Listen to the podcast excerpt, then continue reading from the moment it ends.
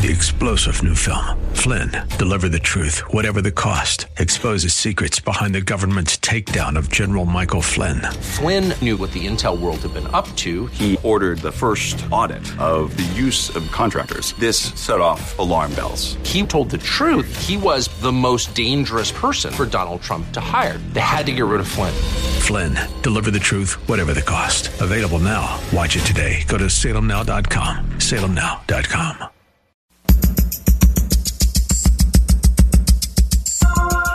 Live from Northern California, it's Lifeline with Craig Roberts. He's the host of Northern California's longest-running conservative talk show. He's a man with a message, a conservative with compassion. He's Lifeline's own Craig Roberts. Well, good afternoon. Welcome. It is just about five minutes after the hour of five p.m. here on this Thursday edition of Lifeline for September the seventh. Greg Burt from the California Family Council is going to join us a little bit later on in the program tonight to give us an update over the uh, the battle for parental notification rights in our state. And uh, you might have heard, we'd mentioned this earlier in the week, that Attorney General Rob Bonta filed a lawsuit against the Chino Valley Unified School District over a recent policy there that mandated teachers inform parents about what's going on with their children. Why do you even need a policy to encourage that? Would that seem to be normal? Well, apparently not so, and apparently not to the liking of the A G's office. So we'll tell you what it's all about and why this has uh, implications, not only that, that will ripple through the entire state, but through the entire country. And we'll get to that a little bit later on in tonight's program. Speaking of issues that have implications rippling through the entire country, you know, if you look at the recent spate of floods, tornadoes, hurricanes, fires, my goodness, it seems like both coasts have just been buffeted um, without any mercy. And if you're a California homeowner, well, you already know that median price of a home in the Bay Area for just a little tiny cracker box is about one point two million dollars. If you try to buy that home today, you're going to pay an interest rate of over seven percent. You'll pay two percent plus, plus, plus in property taxes. By the time you're done with uh, principal, interest, taxes, insurance at all, about an eight thousand six hundred dollars a month house payment. And, of course, on top of all of that, you want to make sure that that home is protected against that preceding list of floods and fires and, of course, in a place like California, earthquakes. But getting your home insured is becoming more and more problematic, so much so that the insurance industry in California is starting to frighteningly look a lot like the insurance industry in Florida, where increasing numbers of insurers have just said, that's it.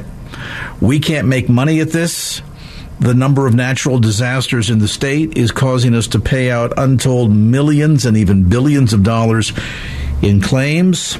And so you reach the point where you just you can't function because it's just not worth it. California in recent years, here's a shocking number, has lost thirty-nine thousand homes to wildfires in just the last five years. Let me say that again. thirty-nine thousand homes turned to ashes in California due to fires. And in recent weeks, we've heard some big names, household names, names we all know, State Farm, Farmers, most recently Safeco, saying, yeah, we're we're kind of done. They're either restricting the number of new policies that they're writing or withdrawing from the state altogether. And while some might argue that the so-called California Fair Plan is an alternative, the question is, at what price? So what about all this? Let's find out what's going on. Joining us is consumer advocate and insurance industry expert Jeff Arnold. Jeff is the author of Leading Across the Generations, A Guide to Managing and Motivating Multi-Generational Workforce, has more than thirty years of experience in the insurance industry. And Jeff, we appreciate you taking some time to be with us tonight. Craig, thank you so very much. Uh, I have to say, your, your, your summation at the top of the of the uh, call here is just, just spot on, right? It's uh, California is looking eerily similar to Florida, uh, and I would also submit to your listeners that uh, Uh, it is not a good time for an insurance company anywhere based upon just the weather, uh, the, the inability of states to approve rate increases, uh, which you can argue for and against that, uh, and then just the escalating cost of solving claims in concrete and wood and labor. And I'm not just going to bat for the insurance companies. I'm just, you know, painting the picture more like, like you did. The, the losses are substantial. The amount of uh, weather-related um, losses are, are growing almost exponentially, and it's tough. Uh, if you're told you can only charge so much to, to make things balance. So um, lots of fun time ahead. I would say this. The insurance industry is very resilient and very nimble uh, and very creative. They'll they'll come out of this. It's just how long uh, are we, the policyholders, the consumers, going to be forced to, to uh, bear the brunt of double-digit rate increases? I don't have a crystal ball for that, but I know that uh, free market economics should take hold, uh, hopefully, in the, in the next year to eighteen months. You know, over the longest time, uh, California was a fairly friendly state in which to obtain homeowners insurance. Of course, if you have a mortgage, your lender is going to insist upon it. If you don't have a mortgage, you should insist upon it to protect uh, what is for most of us arguably the largest investment we'll ever make in life. But we've seen, as I've suggested, this increasing spate of events in California, be it flooding or fires, even the occasional earthquake, although those are, are, are fewer and far between, comparatively speaking. But the, but the toll has really added up. And when, when you think about the high cost of labor, labor and then sourcing materials and and the the irony in California, as we have all these forest fires, California, Oregon, and Washington, three states that are also the nation's biggest suppliers of timber. So the material prices are forced up. And, you know, uh, while some might argue, well, gee, in a nothing going on year, the insurance companies are raking in the loot like a bandit. Well, that may be true, but in these terrible years where they may have claims that are coming into the billions of dollars, it becomes very difficult to justify to your shareholders uh, continuing in business. And undoubtedly, some of these factors is what has led many of these well-known household names like Allstate and State Farm and Farm. farmers, et cetera, to say, you know, we're, we're going to have to change something here. But what are the concerns that I've heard talked about that maybe you can shed some light on? That's kind of the, you know, in, insider conversation.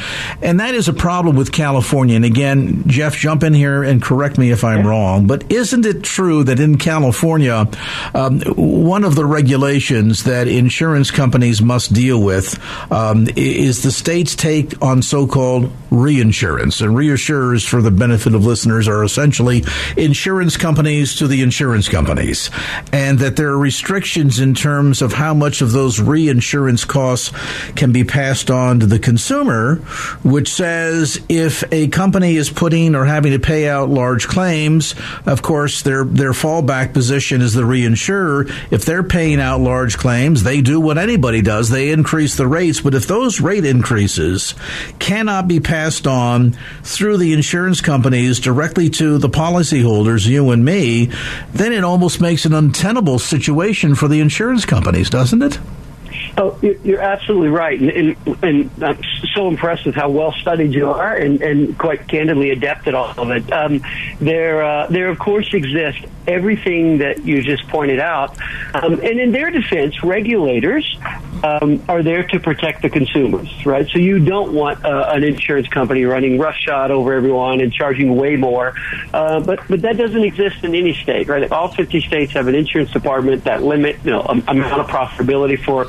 For lack of a better word.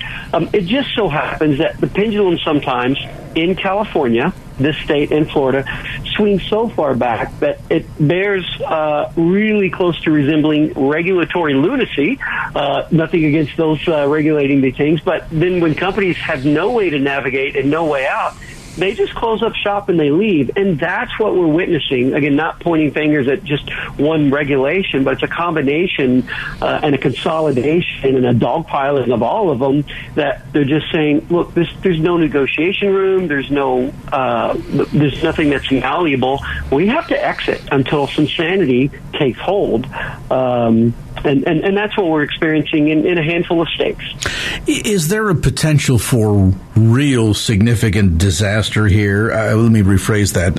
A, a disaster that creates significant economic disaster. And I pose that question because obviously if you have a mortgage, your mortgage company is going to insist that you have an valid policy. But I suppose if you own the house outright, you can kind of leave it up to yourself. Um, I think that would be foolish, but some people at least have the option to decide not to insure.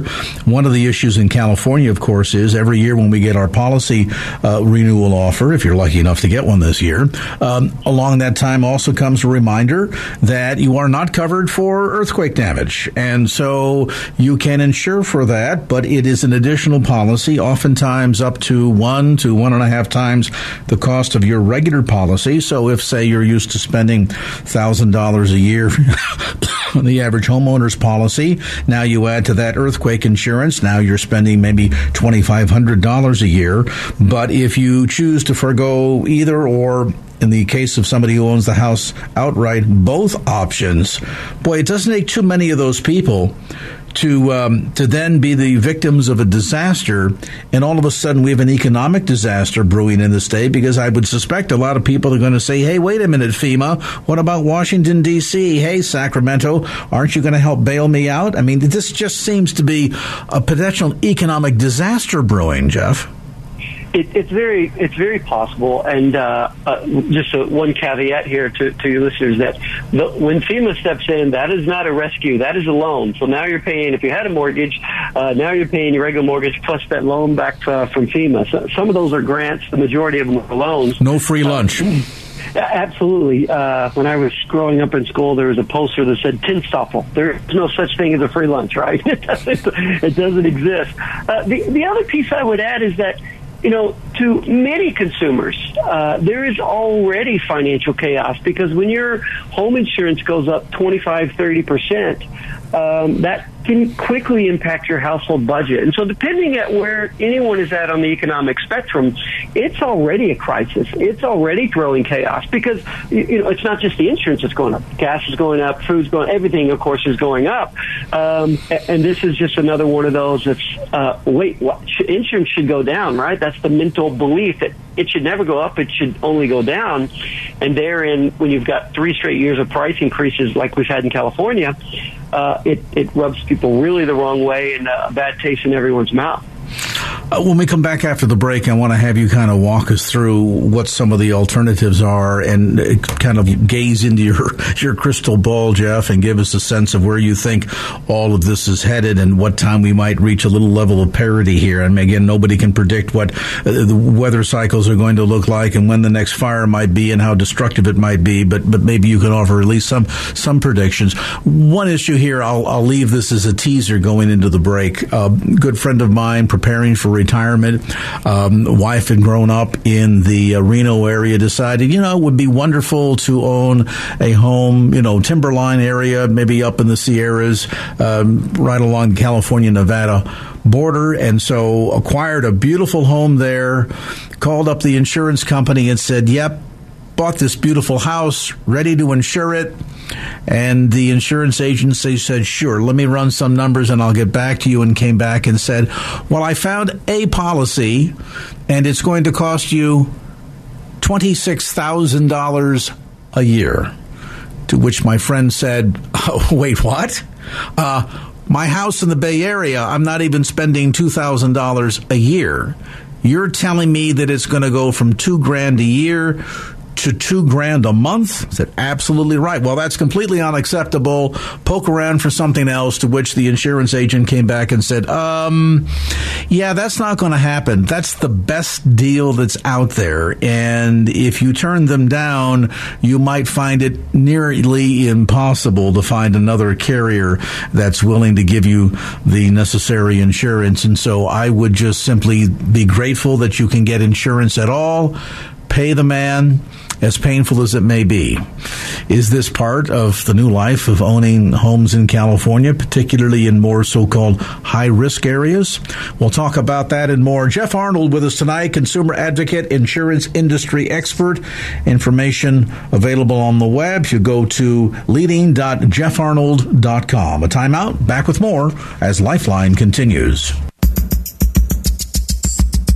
And now back to Lifeline with Craig Roberts. Back to our conversation. Correction on Jeff Arnold's website is indeed simply jeff arnold dot com. That's jeff arnold dot com. He is a consumer advocate and a leading insurance insurance industry expert.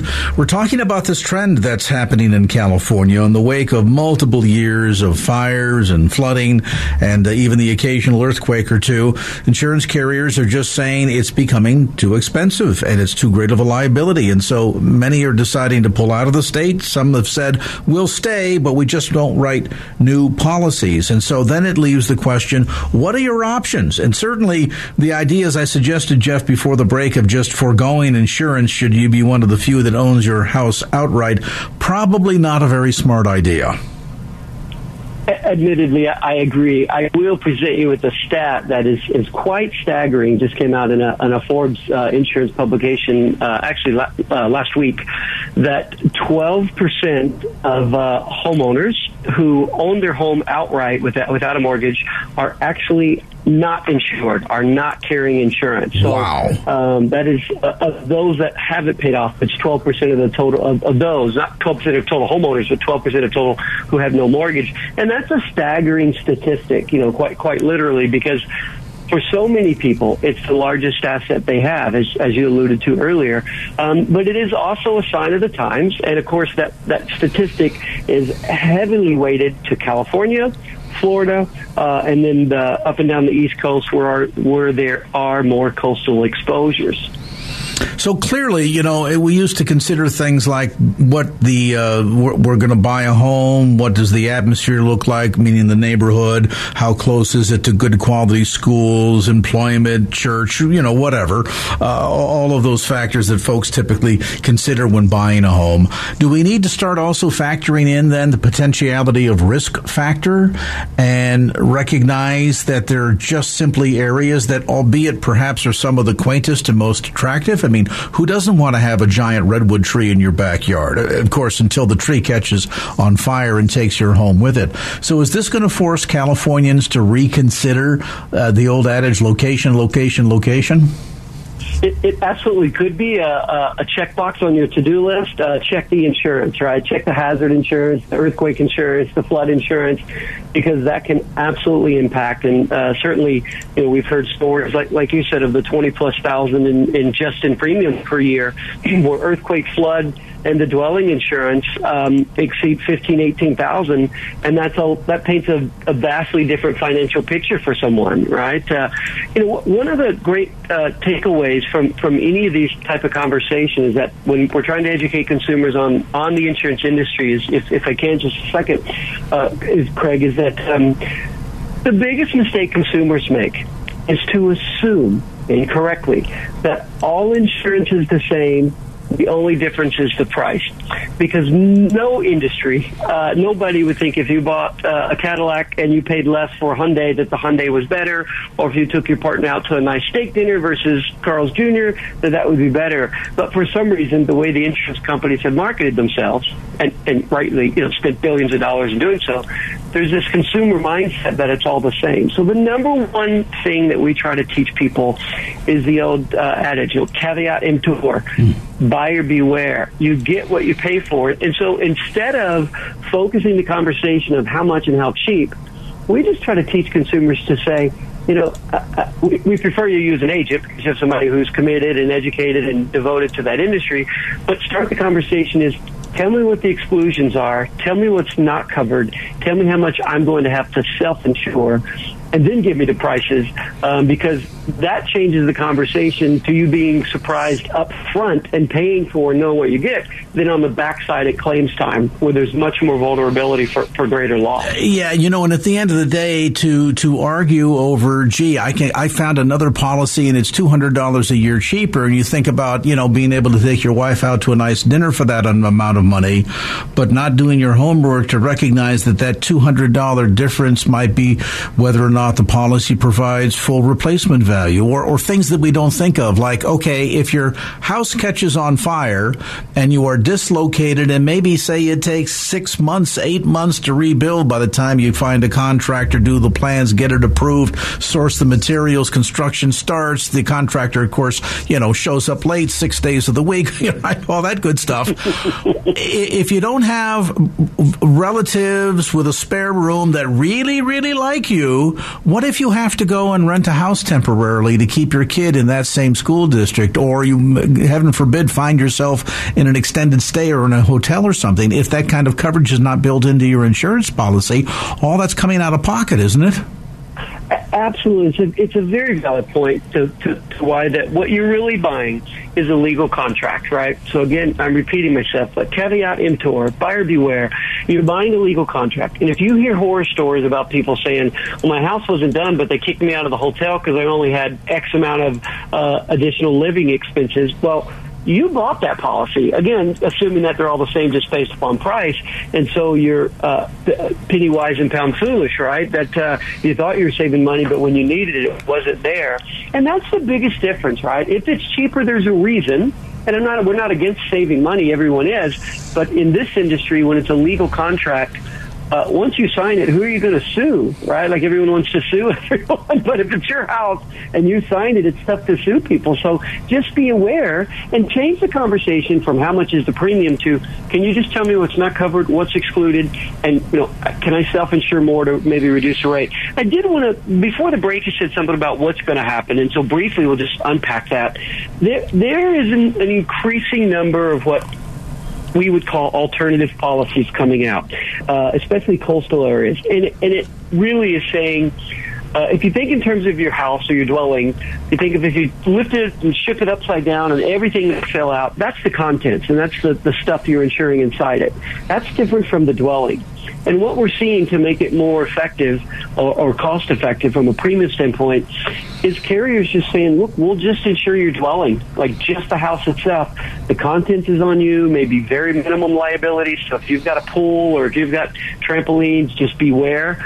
Um, and so that's, that's becoming more prevalent along the East Coast in Florida, and I suspect it's going to make its way to uh, to the Northwest, and then certainly to, to, to California as a as a as a mode of affordability. It's not the right way to do it, but it might be a short-term fix until companies can get a more competitive environment and uh, market forces take hold, and, and free enterprise does its job. Right, America is the great free enterprise uh, nation of the world. Because of that, you, you got to let free enterprise work its way through. But but isn't there a word of caution that attends to that? And I realize that this doesn't uh, apply in everyone's case, but there are perhaps people listening right now that say, you know, when grandma passed away, I inherited all of the antique furniture that she had from the old house in San Francisco that was built in eighteen ninety-five, and we've got a sideboard worth three thousand dollars and this, that, and the other thing. Maybe you've got a collection of, you know, I, I, I don't know, bric-a-brac of some sort that's got some,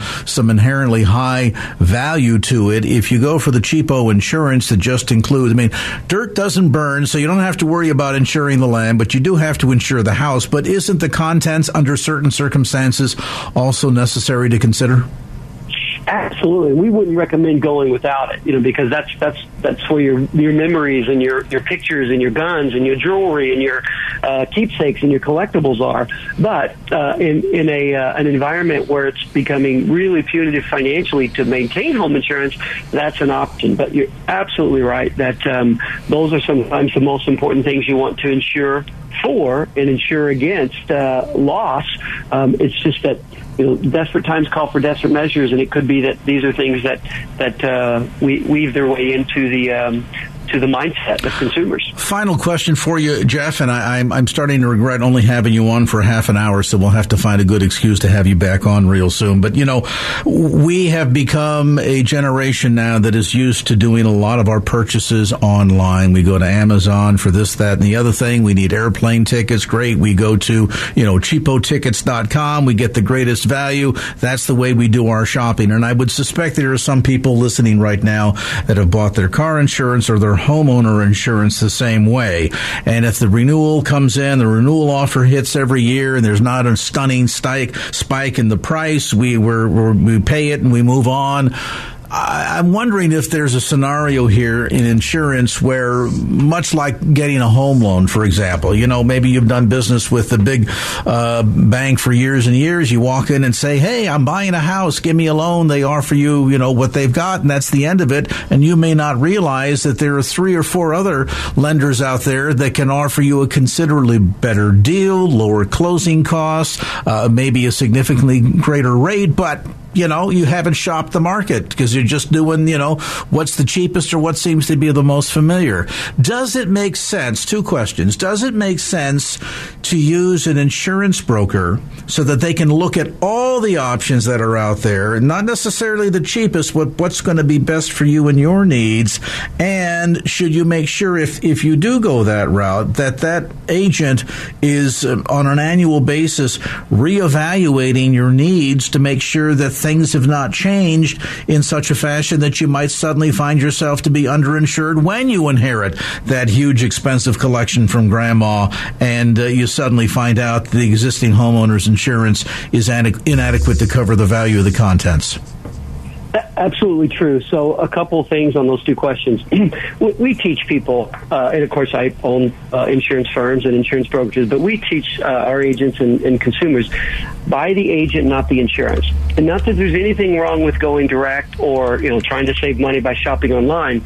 But again, these are legal contracts. And so it's, if, if, if the cheap airline ticket that you bought um, gets you a layover, you're stuck for that night. But if the cheap insurance policy you bought doesn't have any liability or has a, you know, an exclusion for the very thing that caused the fire, then then that's on you. So again, you know, buy the agent, not the insurance. And then, you know, there is built into most professional insurance firms and insurance companies a review process. What happens is most consumers, and rightly so, presume this to be an opportunity to sell them more insurance. And no one wants to buy more insurance, right? So, again, you have to pivot that to say, this isn't a sales call or a review call. Uh, this is a let you know what you have. Tell us if anything else has changed. Do you, do you want to have questions about your coverage? And so uh, it, reviews are important. And the last thing I would say is, regardless if you use an agent or you buy direct, there is nothing wrong with keeping your agent or keeping your insurance company honest by at least shopping every other year, if not every year. Just remember the single biggest takeaway: you get what you pay for. It's not just about the premium. Find out what's not covered. Yeah, that's really solid advice. And again, you know, it's easy in, in a day and an age with hyperinflation that we're, you know, trying to squeeze the, the last ounce out of every nickel, et cetera, et cetera, to think that the best price means the best deal. Uh, but the cheapest is not always the best, particularly when it comes to protecting what is arguably the single most valuable investment that you will ever have, the place that is provided shelter and home to you and your family. Jeff, has been a great conversation. And uh, by the way, I was just here during the break perusing Jeff's website. Oh, he's got all kinds of great resources and goodies and educational videos and books and free publications available too. So this isn't the commercial, but I'm going to give him a plug here. Check him out online, jeff arnold dot com. That's jeff arnold dot com. Jeff, what a great education to spend some time with you. I hope we get a chance to do it again soon. Craig, I, I consider it an honor to spend time with you. Thank you so very much. You bet. There's Jeff Arnold, consumer advocate, insurance industry expert, with some great insights. Take it to heart. Could wind up saving you huh, lots of money. Online at jeff arnold dot com. And now back to Lifeline with Craig Roberts. We have been following the story out of uh, Chino, California, the battle ensuing between um, the school district there and the state attorney general, Bonta's office that essentially says, yeah, parental rights, ah, don't need those things.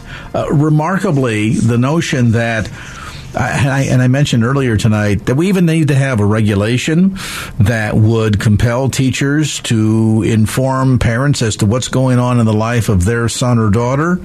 And then when such a policy is put into place, as it was in the Chino Unified School District, to be told by the Attorney General's office, yeah, you can't do that. I mean, it, you know, welcome, welcome to, uh, I don't know, what is this? Welcome to Fahrenheit four fifty-one in, in real life. Let's get an update on what's going on.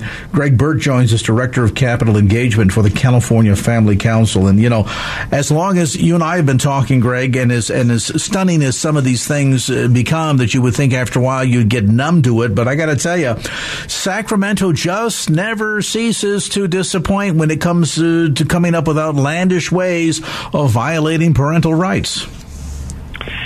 Well, that's that is true, but don't get discouraged, because uh, local school districts are taking up the charge to, we're opposing them now. And so we got, what is it, five school districts that have passed, uh, we call them parental notification policies. Um, now, this is uh, something simple, right? You wouldn't think it would be controversial, but it, all it says is if a kid, um, no matter how young, five, six, seven, if they tell their teacher that they want to be identified as a different sex and they want to use different bathrooms, they want everybody to know, then, you know, parents should be notified.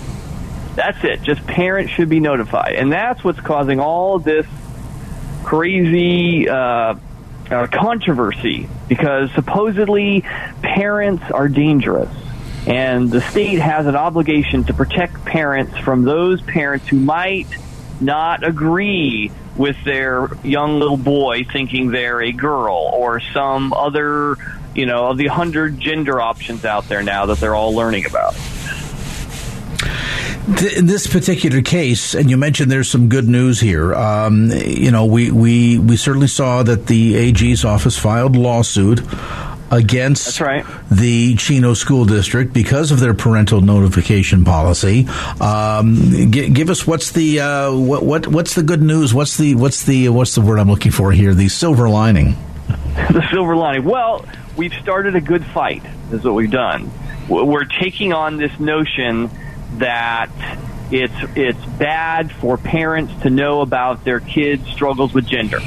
Right, because currently the, the policy is uh, pushed by the Department of Ed here in California to all the school districts, is that the gender identity of a kid uh, needs to be secret from their parents, um, and that they shouldn't be involved with that decision, and that kids as young as five have privacy rights uh, from their own parents. Now, this is this is ridiculous. We wouldn't do this in any other topic. Or, Uh, but that is what they're arguing, and so we're challenging it, saying the law doesn't get, doesn't uh, say that. The, the California Constitution doesn't say that, and the U S Constitution definitely protects parental rights and the right of parents to guide the uh, education and upbringing of the child. And the school district has no right to keep that kind of thing secret. So, so we've challenged this, and now they're coming back and saying, oh, that's illegal, and so they've sued us, right? And now they're going to have to defend this whole idea that five-year-olds have privacy rights. So go for it. What, and they got a judge, and they got a judge uh, this week to put the policy on hold until the hearing can be uh, in thirty days. They're going to have a hearing on it. You know, what's particularly, I think, remarkable uh, about all of this, Greg, we all hear the stories that anytime there is a, a slippage of responsibility by a parent and there is perceived abuse, be it physical or emotional or mental well-being, the state is quick to step in, Child Protective Services is quick to step in and remind the parent of their responsibility to look out after the, the health Health and well-being of that child. And yet, and yet there are certain exceptions, apparently, that when the parent attempts to do the very thing that the state compels them to do, they occasionally say, oh, but not in this case. So it's only certain types of well-being, only certain types of health, which just shows you how duplicitous all of this is. There, there is, though, another silver lining. I understand that recently there was a tremendous victory for a parent um, who has reached a six-figure settlements with That's another right. California school district over, quite frankly, a very similar topic. No, exactly. Uh, it was Jessica Conan, and she had a sixth grader in Speckle Union uh, School District in Monterey, California, and her daughter in sixth grade uh, joined something called the Equality Club. And Equality Club, how innocent does that sound? But what it, they were really doing in this club is they were teaching her about L G B T Q concepts, uh, transgenderism, bisexuality, right? And this is a very vulnerable time for young girls, you know, going through puberty. They're uncomfortable with their bodies, you know, they're insecure. And they got her convinced that she was really a boy. Um, but they gave her articles and information on how this information should be kept from her mother. And they actually put her on something called a gender support plan that requires school staff to refer to her as a male, uh, but at the same time, when talking to the parent, refer to her as her original name and her original pronouns, right? Her real pronouns. Um, and the parent finally found out about this, uh, was upset, uh, that her daughter, uh, unbeknownst to her, was being secretly transitioned, uh, to a new sex. Um, and she got very upset and she confronted them. Um, and, you know, they called C P S on her, right? And well, she eventually filed a lawsuit, uh, because these two teachers that did this, they were actually uh, going and doing seminars to other schools uh, with the Teachers Association, teaching them how to recruit kids into the L G B T club, hide that information from parents, don't let them know that these clubs are happening, and then uh, it, was, it was a whole recruiting. They would actually even go through their internet searches of kids to see which kids were interested in L G B T uh information, right, as potential recruits to come to their clubs. That's that's what's going on behind the scenes. And so she filed a lawsuit that this was a violation of parental rights, and she won. I mean, she didn't. There didn't have to be a uh, a trial. They didn't want to go to trial. They just settled.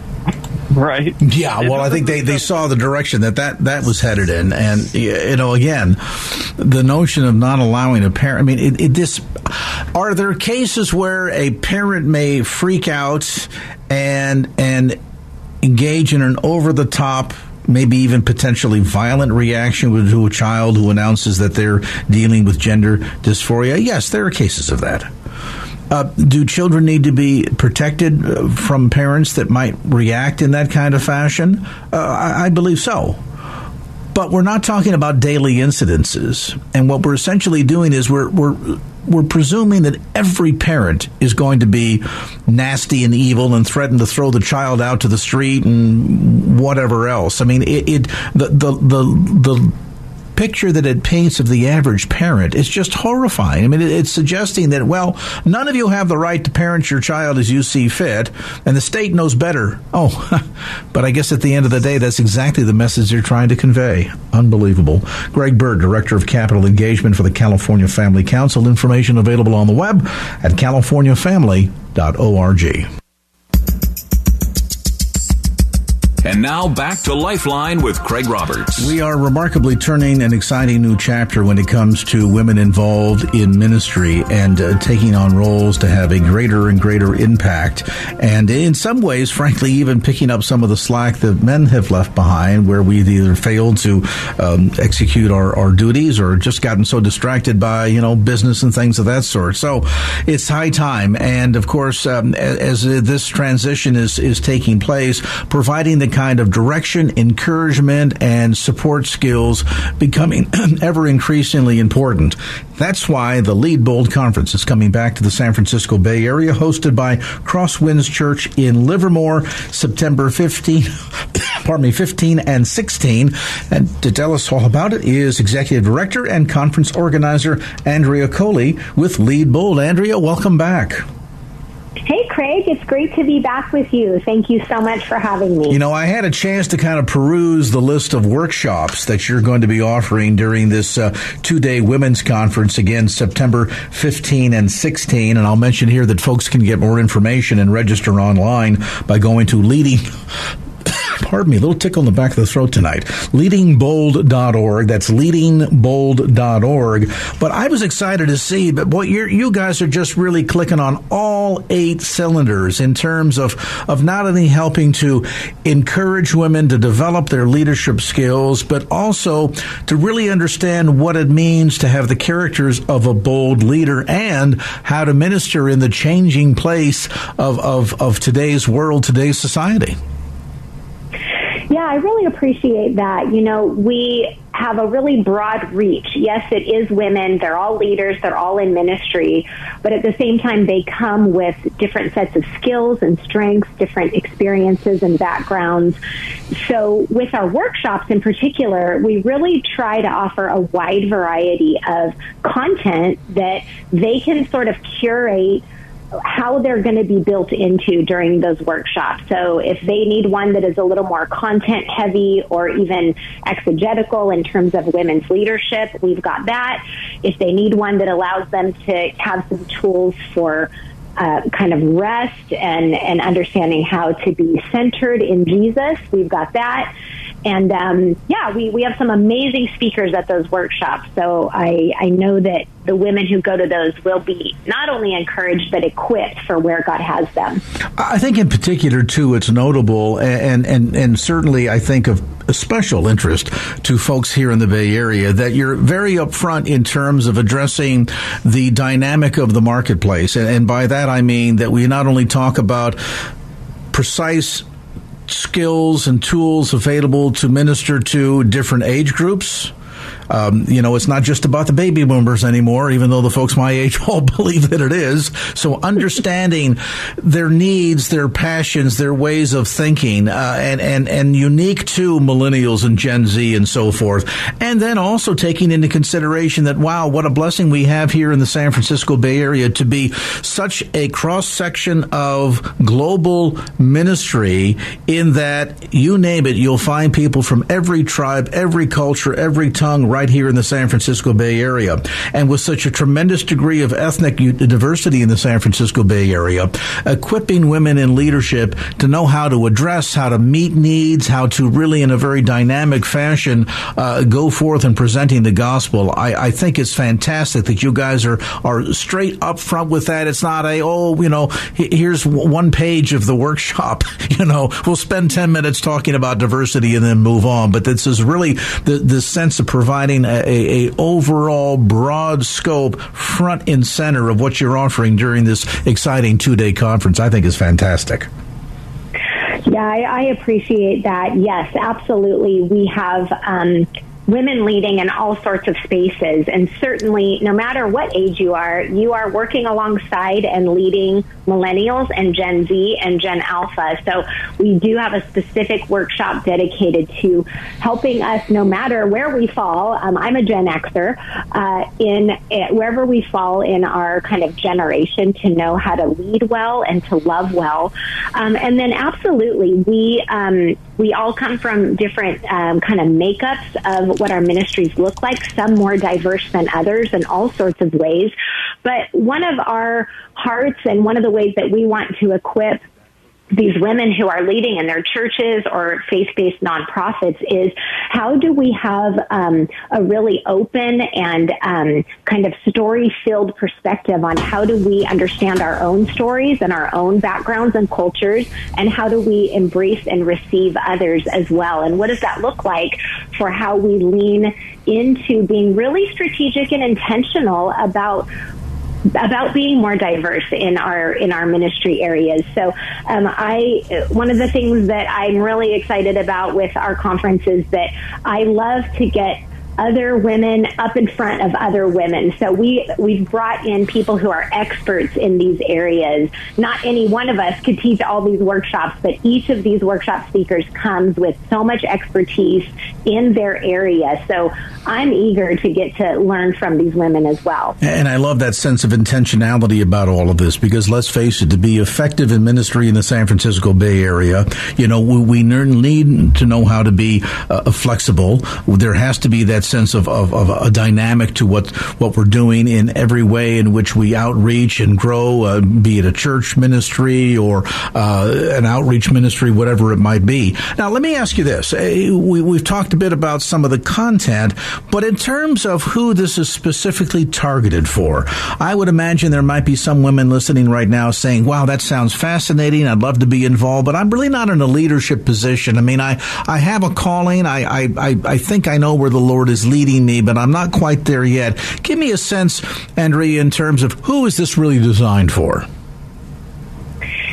We are a ministry that is really focused in developing leaders, whether that's somebody who's been leading for a long time and they're continuing to grow and learn, as we all should be, or whether there's somebody who maybe is what we might call a pre-leader or a potential leader, or someone who's younger who has just only been given certain leadership Um, sort of mantles, and yet knows they have that potential and maybe even knows they have that call. So we welcome anybody in that gamut. Um, we just, we really try to make it very high level leadership content. And what that means is that if you've been leading for a long time, you're still going to learn from something. And if you haven't been, maybe some of it isn't applicable to you yet, but you absolutely will get what exactly what God has for you as you grow in your leadership. Um, as far as um, the kind of leaders that we have or the spaces that they're in, we have all sorts of different kinds of ministry, whether you're serving in the church on a staff or pastoral role or in a volunteer leadership capacity, uh, or whether you're in a parachurch organization or a nonprofit. Anything that is um, a ministry focus where you're leading in some capacity, Lead Bold has something for you. So we hope that nothing gets in the way of a woman who is leading in some way in ministry to to come join us next Friday and Saturday. It's definitely going to be worth it. And again, this is going to be held Friday and Saturday, hosted by Crosswinds Church in Livermore. And complete details regarding uh, reservations and uh, what's going to be involved and all the conference speakers, the various workshops, available online at leading bold dot org. That's leading bold dot org. Walk us through briefly. I know everybody has their favorites. I'm curious from your perspective, Andrea, what are what are some of the, the workshops that really stand out to you this year? Ooh, that's an unfair question, because, of course, I love them all equally. They're like my children. um, I will say this. I'm going to dodge that question and maybe not say my favorite workshop, but I will tell you one of my favorite parts of the overall conference. And, you know, that is um, we designate some time during our, our entire conference where we uh, set up the women to have really just some one-on-one time with God. Uh, we're very intentional about giving them a lot of space to get to know each other, be in small group discussion, kind of rub shoulders with each other and meet other women in ministry, because that is a big thing that we need as women leaders, because we so often don't have that network of peers. At the same time, we know that we need to have things that only Jesus can give us. And so we actually carve out time in our schedule to send the women out onto our campus at Crosswinds, which is a beautiful outdoor campus that used to be a dairy farm about one hundred years ago, literally. Um, and we just say, you know, take this guide that we've written for you. Don't talk to anyone else. Just go find a place to sit and listen and pray and journal and really attune yourself to what God has for you. And I got to say, uh, hopefully not in a creepy way, but I love to walk around the campus during that time and just look at these women who are all simultaneously having conversations with God, really important um, trajectory-shifting conversation sometimes, and it's just a humbling space to be in. You know, rarely would you hear somebody say, oh, one of the best parts of the conference is, is the quiet time, but I love what you just said, and let me tell you why. Because for any of us that have gone to advances and retreats, whatever you call them, and, and workshops and what have you, and oftentimes you'll have dynamic speakers and get a chance to, you know, converse with others in the same, you know, area of ministry, share best practices, pray together, all of it. And how often do we say at the end of that time, wow, it was phenomenal, but it was like drinking through a fire hose. Right. I just didn't have time to process. And then it was over before we knew it. Back in the car, back home, back into the routine, and I just didn't get a chance to allow it to kind of of, of, of bubble for a while, you know, and, and absorb in and be able to, you know, we talk with each other, never had a chance to have a conversation with God, though.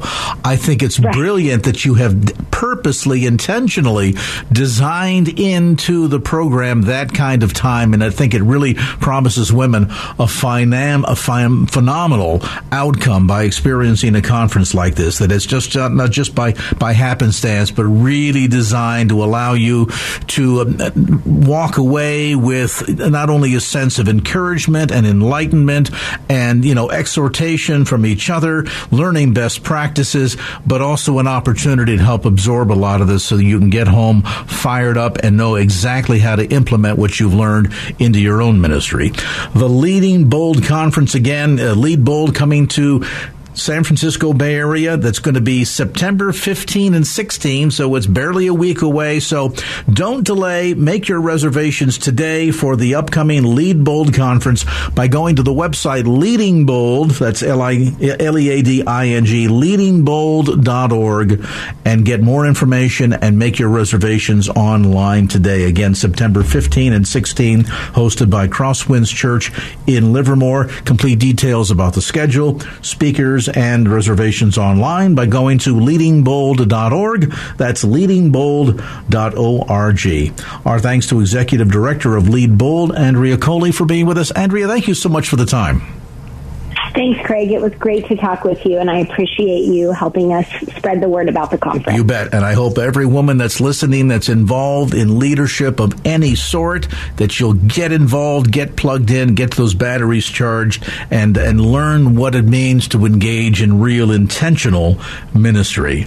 Again, the Lead Bold Conference, September fifteenth and sixteenth. Details on the web at leading bold dot org.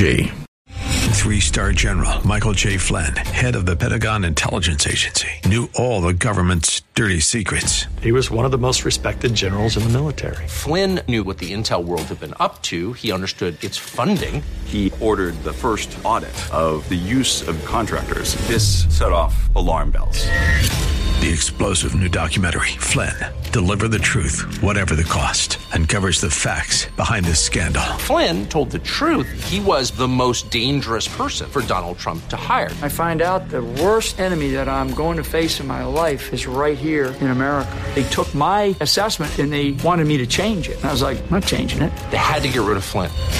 With in-depth interviews, archival footage, and never-before-seen personal records of the man behind the headlines. I just felt like I was drowning. Flynn, Deliver the Truth, Whatever the Cost. Available now. Watch it today. Go to salem now dot com. salem now dot com.